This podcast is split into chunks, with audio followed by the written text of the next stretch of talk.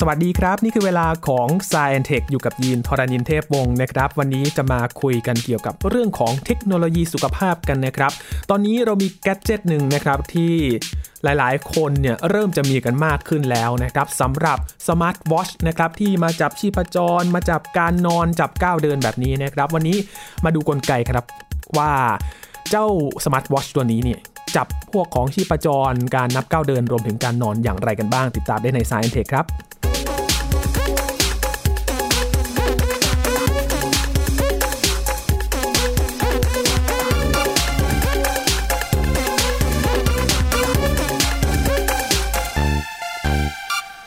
กลายเป็นอุปกรณ์หนึ่งที่บางคนนี้มีติดตัวแทนนาฬิกากันแล้วนะครับ นอกจากจะดูเวลาแล้วก็สามารถตรวจจับเรื่องของการเต้นของหัวใจ การนอนนะครับว่า เรามีประสิทธิภาพการนอนดีมากแค่ไหนนะครับ ก็เป็นการนำเทคโนโลยีมาช่วย เราตรวจดูสุขภาพร่างกายของเราเป็นประจำวันนั่นเอง คุณผู้ฟังเคยสงสัยกันไหมครับว่าเจ้าสมาร์ทวอชตัวนี้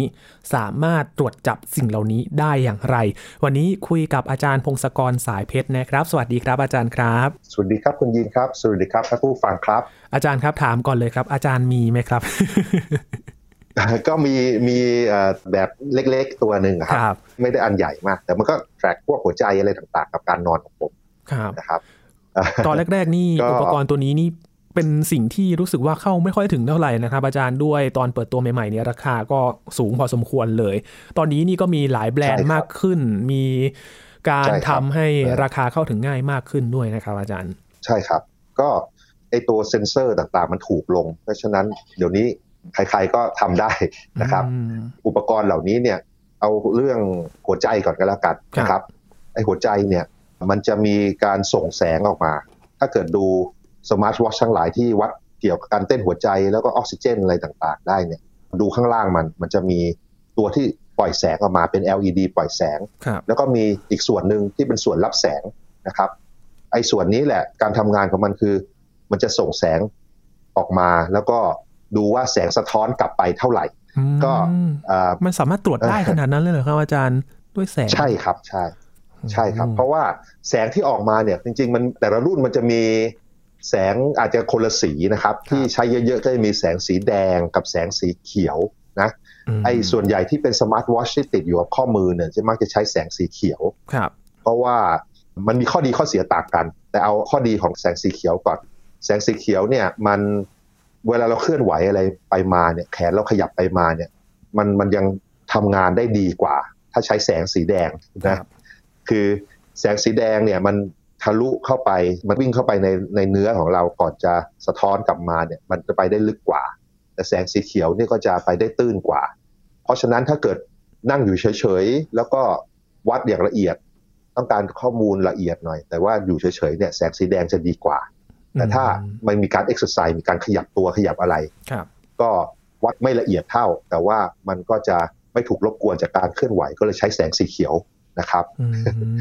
แสงเหล่านี้อันตรายไหมครับอาจารย์เทคโนโลยีเนี้ยไม่ไม่อันตรายครับ มันก็เป็นแสงเหมือนตามหลอดไฟเลยทั่วไปจาก LED นะครับ ไม่ไม่ไม่ใช่แสงพวกอัลตราไวโอเลตไม่ใช่ UV พวกนั้น เป็นแสงแสงที่พลังงานน้อยว่างั้นเถอะ เพราะฉะนั้นมันจะไม่ทำให้เราเป็นมะเร็งหรืออะไรล่ะครับนะ หลักการทำงานมันคือปล่อยแสงเข้าไปนะ แล้วก็ตอนหัวใจเราเต้นเนี่ยครับ หัวใจเราบีบบีบตัวปุ๊บเลือดมันวิ่งมาตามเส้นเลือดใช่ไหมครับ เพราะฉะนั้นทุกครั้งที่หัวใจบีบตัวเนี่ย เส้นเลือดมันจะใหญ่ขึ้นมันใหญ่วุ๊บแล้วก็พอเลือดวิ่งผ่านไปแล้วมันก็จะเส้นเลือดจะเล็กลง เพราะฉะนั้นถ้าเกิดเราเอาแสงไปส่องนะ ก็ดูว่าถ้าแสงมันสะท้อนกลับมาเยอะแปลว่าเส้นเลือดมันใหญ่ขึ้น นั่นเองนะแล้วก็ตัวเนี้ยตัวเซ็นเซอร์ที่อยู่ใน smart watch เนี่ยมันก็มีสามารถเก็บข้อมูลได้อย่างรวดเร็ว เพราะฉะนั้นมันสามารถเห็นต่อเนื่องกันได้ว่า แสงสะท้อนกลับมาเยอะแสดงว่าตอนนี้เลือดวิ่งผ่าน แล้วพอมันน้อยก็แสดงว่าเลือดไม่มีเลือดวิ่งน้อยๆ แล้วพอรอบต่อไปหัวใจบีบอีกก็เลือดวิ่งผ่านก็สะท้อนอีกเยอะเพราะพอดูกราฟอันนี้ก็จะเป็นเป็นรูปเป็นคลื่นเลยคลื่นปุ๊บขึ้นลงขึ้นลงขึ้นลงขึ้นลงนะครับ โดยที่ ไอตอนที่แบบมันขึ้นมาแสดงว่าแสงมันสะท้อนมาเยอะก็แปลว่าเลือดมันวิ่งผ่านแปลว่าหัวใจมันบีบตัวนะครับคราวนี้การเคลื่อนไหวต่างๆ ของเราเนี่ยมันก็จะอาจจะทำให้สัญญาณเหล่านี้สัญญาณที่มันตรวจจับมันผิดพลาดไปได้เยอะ ก็เลยต้องมีตัวคอมพิวเตอร์เล็ก ๆ ที่ติดอยู่กับมันอีกอันหนึ่งที่คอยกรองสัญญาณรบกวนออกนะให้เป็นสัญญาณที่เอามาตีความได้ถูกต้องมากขึ้นว่ามันคือการเต้นของหัวใจจริง ๆ นะครับ คือเทคโนโลยีพวกนี้เนี่ยครับอาจารย์มันใกล้เคียงกับอุปกรณ์ทางการแพทย์มากน้อยแค่ไหนครับ ความจริงการเต้นของหัวใจเนี่ยที่แบบใช้แสงเนี่ยก็มีใช้มาหลายสิบปีเหมือนกันแล้ว คือถ้าเกิดเห็นเห็นตามโรงพยาบาลจะบางทีจะเห็นคลิปมันหนีบนิ้วปลายนิ้วอันนั้นก็คือเวลาหนีบปุ๊บมันจะส่งแสงวิ่งผ่านนิ้วเรา แล้วก็ดูว่า ดูว่ามันมีการดูดซึมแสงไปเท่าไหร่ ดูดซับแสงไปเท่าไหร่นะครับ มันสามารถดูได้ว่า อะไรถ้าดูดซับแสงก็แปลว่าเลือดเยอะ แล้วก็เลือดสีต่างๆ ก็ดูดซับแสงไม่เท่ากัน เลือดดาเลือดแดงเนี่ยเลือดแดงคือออกซิเจนเยอะใช่ไหมครับมันก็จะดูดซับแสงไม่เท่ากัน เพราะฉะนั้นมันสามารถคำนวณได้ว่าโอเค ตอนนี้มีออกซิเจนเท่าไหร่ในเลือด แล้วก็หัวใจเต้นกี่ครั้งต่อนาทีด้วย อันนั้นมันอันใหญ่แล้วมันก็ไม่ไม่สามารถพกพาไปไหนได้ ก็เลยมีการพัฒนาให้มันเล็กลงเล็กลงเล็กลง แล้วก็เลยมีเซ็นเซอร์พวกนี้ที่แบบสามารถติดกับ ของที่สามารถติดติดตัวไปได้ด้วยนะครับนะคือมันมีทั้งเป็นโทรศัพท์นะแล้วก็มีเป็นพวกหูฟังด้วย หูฟังก็ทำงานคล้ายๆกันทำงานเหมือนกันเปียบจะว่าไปคือใช้แสงแต่พบว่าในโรงพยาบาลต่างๆเนี่ยที่เขาวัดด้วยแสงเนี่ยเขาจะวัดแบบให้แสงมันวิ่งผ่านนิ้ว หรือวิ่งผ่านหูของเรา วิ่งผ่านใบหูเนาะอันนั้น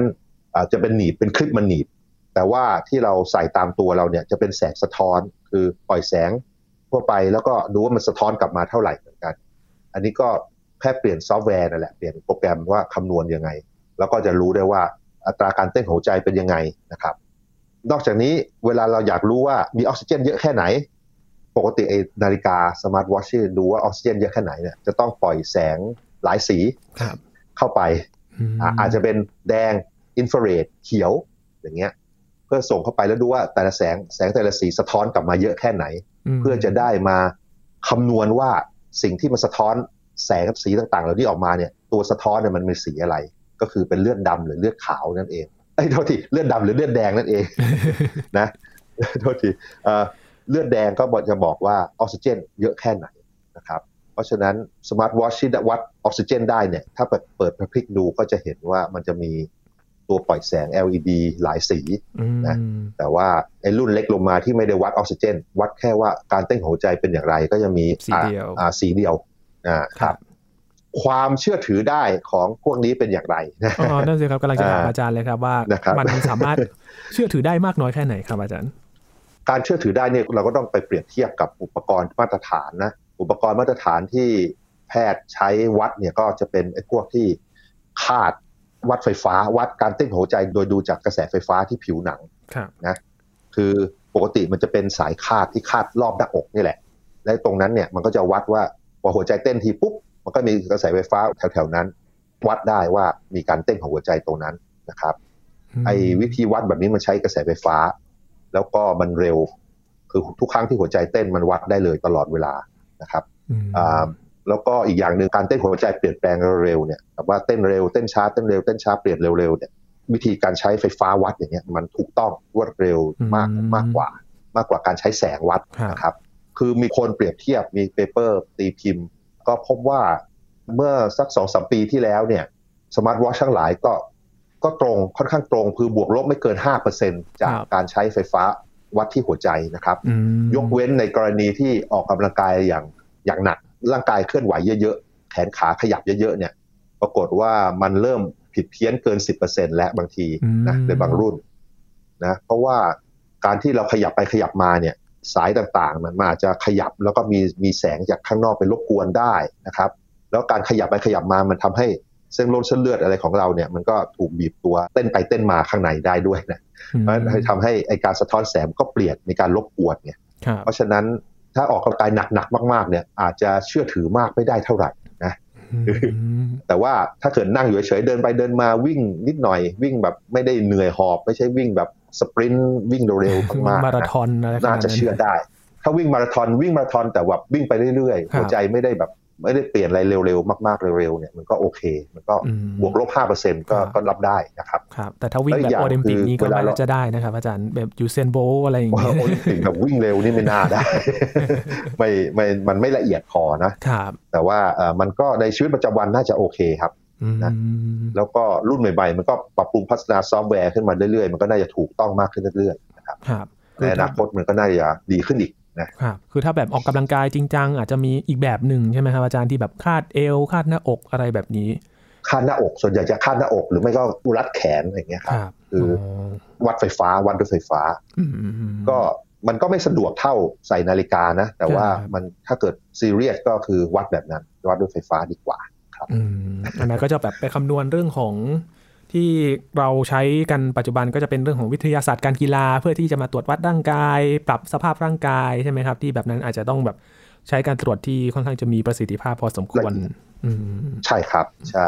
นะครับ วิ่งบนเทรดมิลวิ่งวิ่งวิ่งเนี่ยเขาก็จะเอาแบบสายที่รัดหน้าอกวัดมากกว่านะไม่ได้ดูจากนาฬิกาเท่าไหร่หรอกนะครับอ๋อครับนี่คือเรื่องของสมาร์ทวอชที่มาตรวจหัวใจ และอีกอย่างนึงนะครับ อาจารย์การนับก้าวเดิน มีกลไกนับก้าวนี่มันตรวจยังไงครับอาจารย์คือพวกนี้เนี่ยมันจะมีเซ็นเซอร์เล็กๆถ้าว่าเขาเรียกว่าพวก MEM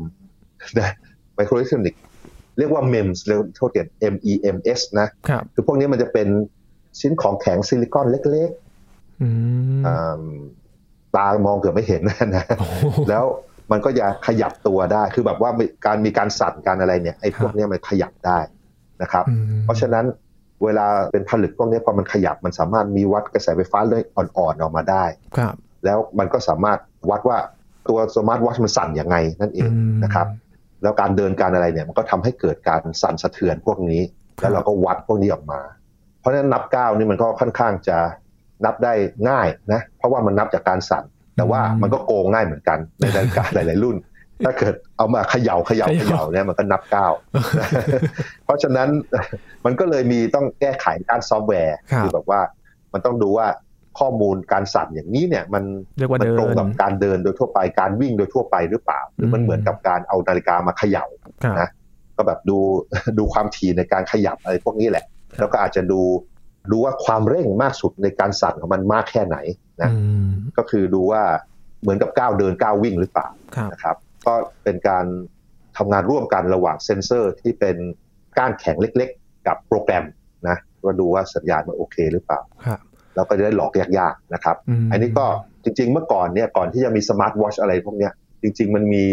แบบคล้ายๆ ใช้ลูกตุ้มเล็ก ๆ เลยนะ แล้วก็สั่นแล้วก็วัดไฟฟ้าไปเลยวัดการเปิดปิดสวิตช์ไปเลยพอมันขยับตัวมันก็จะแบบว่าไปเปิดปิดสวิตช์ทั้งหลาย แล้วก็เป็นการนับก้าวครับมันก็เลยเปิดปิดสวิตช์ นะแล้วก็นับไป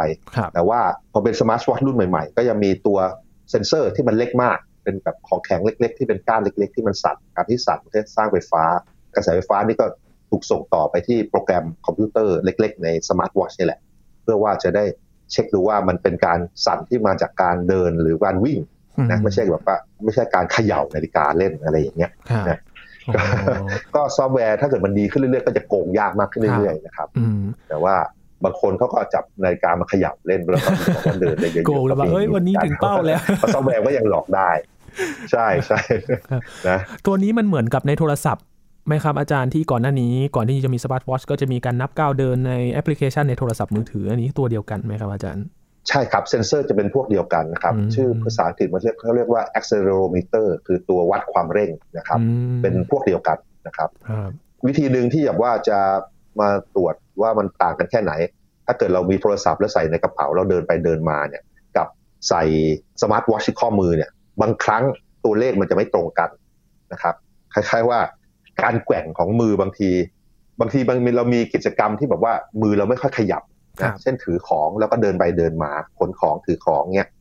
บางทีเนี่ยมันไม่วัดให้เรานะแล้วแต่ขณะเดียวกันไอ้โทรศัพท์ที่อยู่ที่ขาเราแล้วมันถูกขยับมากกว่าเนี่ย มันก็วัดให้ อันนี้ก็มันเป็นข้อบกพร่องของโปรแกรม ก็ต้องพัฒนากันต่อไปนะ ให้มันเชื่อถือได้มากขึ้น บางทีเราเอา smart watch สองยี่ห้อมาใส่ข้อมือพร้อม ๆ กันบางทีมันก็ต่างกันนะบางทีมันต่างกันได้แบบสิบยี่สิบเปอร์เซ็นต์อันนี้ อันนี้ขึ้นกับว่าขึ้นกับว่าไอ้โปรแกรมที่มันดูอะไรล่ะ ดูสัญญาณที่มาจากเซ็นเซอร์อะว่าว่าตัดสินใจว่าเอออันนี้เป็นนับเป็นก้าวหรือไม่นับเป็นก้าวเนี่ยบางทีมัน เป็นโปรแกรมที่มันไม่ตัดสินใจเหมือนกันอะมันทำให้บางทีนับเก้าคาดเคลื่อนได้เยอะเหมือนกันนะครับโอ้เรื่องใหญ่เลยนะครับถ้าใครที่แบบจะแบบนับก้าวแบบจริงจัง หรือว่าแบบจะแบบออกกำลังกายแบบจริงจัง อันนี้ก็ต้องพิจารณาอีกทีว่าตัวไหนที่มันใช่มันมันโอเคที่สุด ใช่ก็ต้องดูการเทสของมันนะครับบางทีแบบว่าบางทีก็ต้องมีการนับก้าวจริงๆนะคือนับด้วยมือนับจริง ๆ ของเรานับหนึ่งสองสามไปเนี่ยแล้วก็ดูว่าไอ้เซนเซอร์มันวัดจริงหรือเปล่าวัดให้เท่ากันหรือเปล่า แต่ยี่ห้อบางทีมันไม่เหมือนกันต่างกันได้เยอะเหมือนกัน ต่างกันได้สิบยี่สิบเปอร์เซ็นได้นะครับอีกอย่างนะครับ อาจารย์ที่เป็นฟังก์ชันหนึ่งในการที่ smart watch จับก็คือการนอนครับ ก่อนหน้านี้เราคุยกันการนอนบอกอะไรได้บ้างนะครับ ก็มี deep sleep light sleep REM อะไรแบบนี้นะครับ อาจารย์ ซึ่ง smart watch บางรุ่นก็สามารถจับได้ ทีนี้เขาจับกันยังไงล่ะครับอาจารย์ เออคราวนี้ไอ้เรื่องการวัดว่านอนยังไงเนี่ย ว่า sleep แบบไหนลึกหรือเปล่าอะไรเนี่ยปรากฏว่ามันถ้าดูจาก smart watch อย่างเดียวนะ อาจจะเชื่อถือได้น้อยกว่าการนับก้าวอีกอ๋อจริงเหรอนะเพราะมันมันวัดยากขึ้นเรื่อยๆครับ คือจริงๆ ถ้าเกิดจะดูว่าเราหลับแบบไหนเนี่ย มันต้องวัดสัญญาณไฟฟ้าที่สมองปล่อยออกมาเนาะก็ต้องแบบว่ามีพวกอิเล็กโทรดไปติดตามหัว เหมือนกับการตรวจขึ้นสมองอะ่ะแล้วจะดูว่าการนอนเป็นยังไงใช่ไหมแต่ว่าถ้าเกิดมีสมาร์ทวอชหนึ่งอัน แล้วก็ ใส่ไว้ที่ข้อมือมันจะวัดอะไรได้บ้างใช่ไหมครับ อย่างแรกมันก็วัดการเต้นของหัวใจ อาจจะมีบางอันวัดออกซิเจน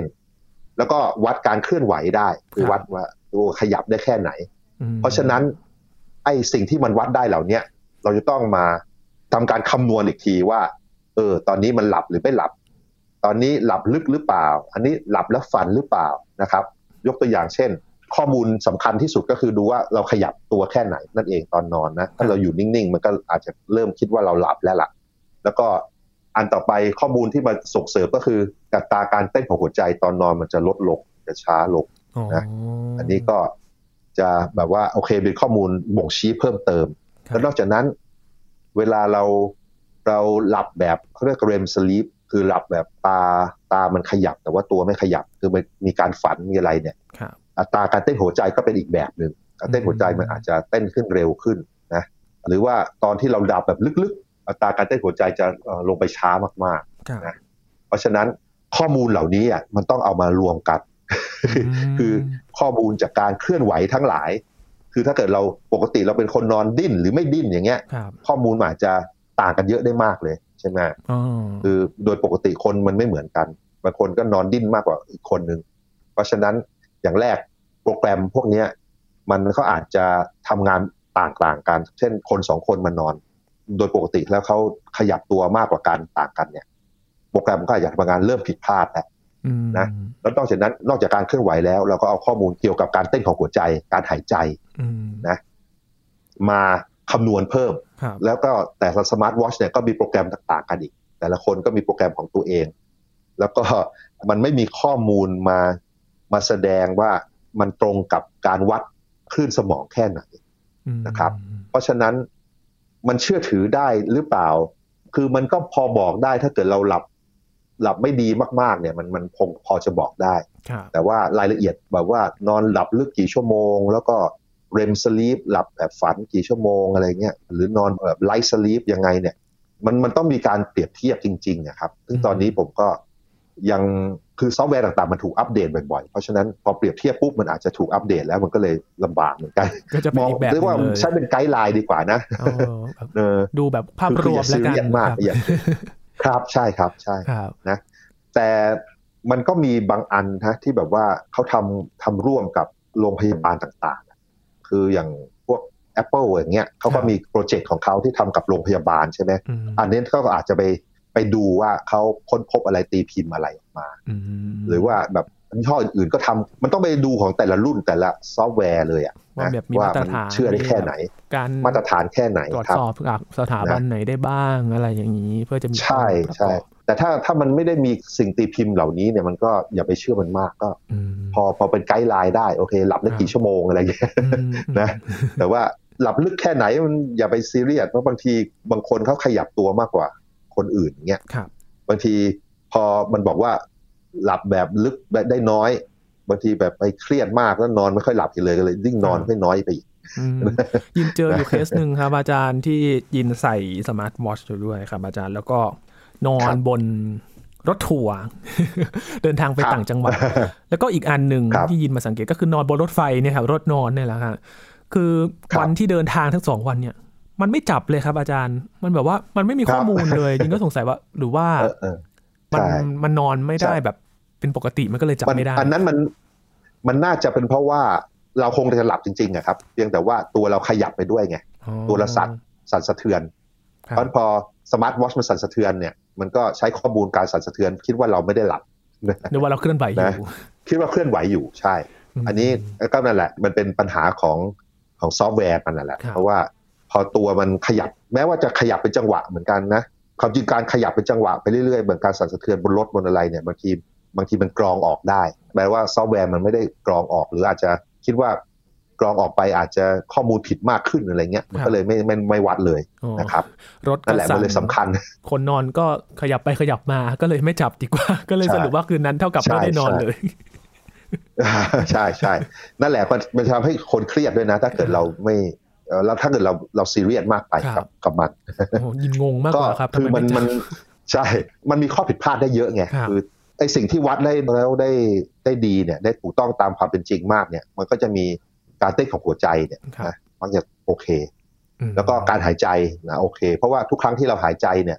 ความดันในหน้าอกเราจะเปลี่ยนด้วย แล้วก็ความดันในเลือดก็จะเปลี่ยนด้วย เพราะฉะนั้นมันจะทำให้เส้นเลือดมีขนาดเปลี่ยนไปด้วยนิดนึงเพราะฉะนั้น การเต้นของหัวใจและการหายใจเนี่ยวัดได้ดี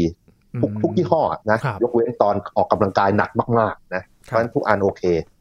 ต่อมาก็การเดินนะการเดินการเคลื่อนไหวการวิ่ง มันก็วัดได้โอเคขึ้นมา แต่ว่ามันก็จะเริ่มเชื่อถือได้น้อยลง เพราะว่ามันต้องมีซอฟต์แวร์มาแปลความมากขึ้นอีก ว่าการสั่นสะเทือนแบบนี้เป็นการวิ่งการเดินหรือเปล่านะครับ แล้วก็พอ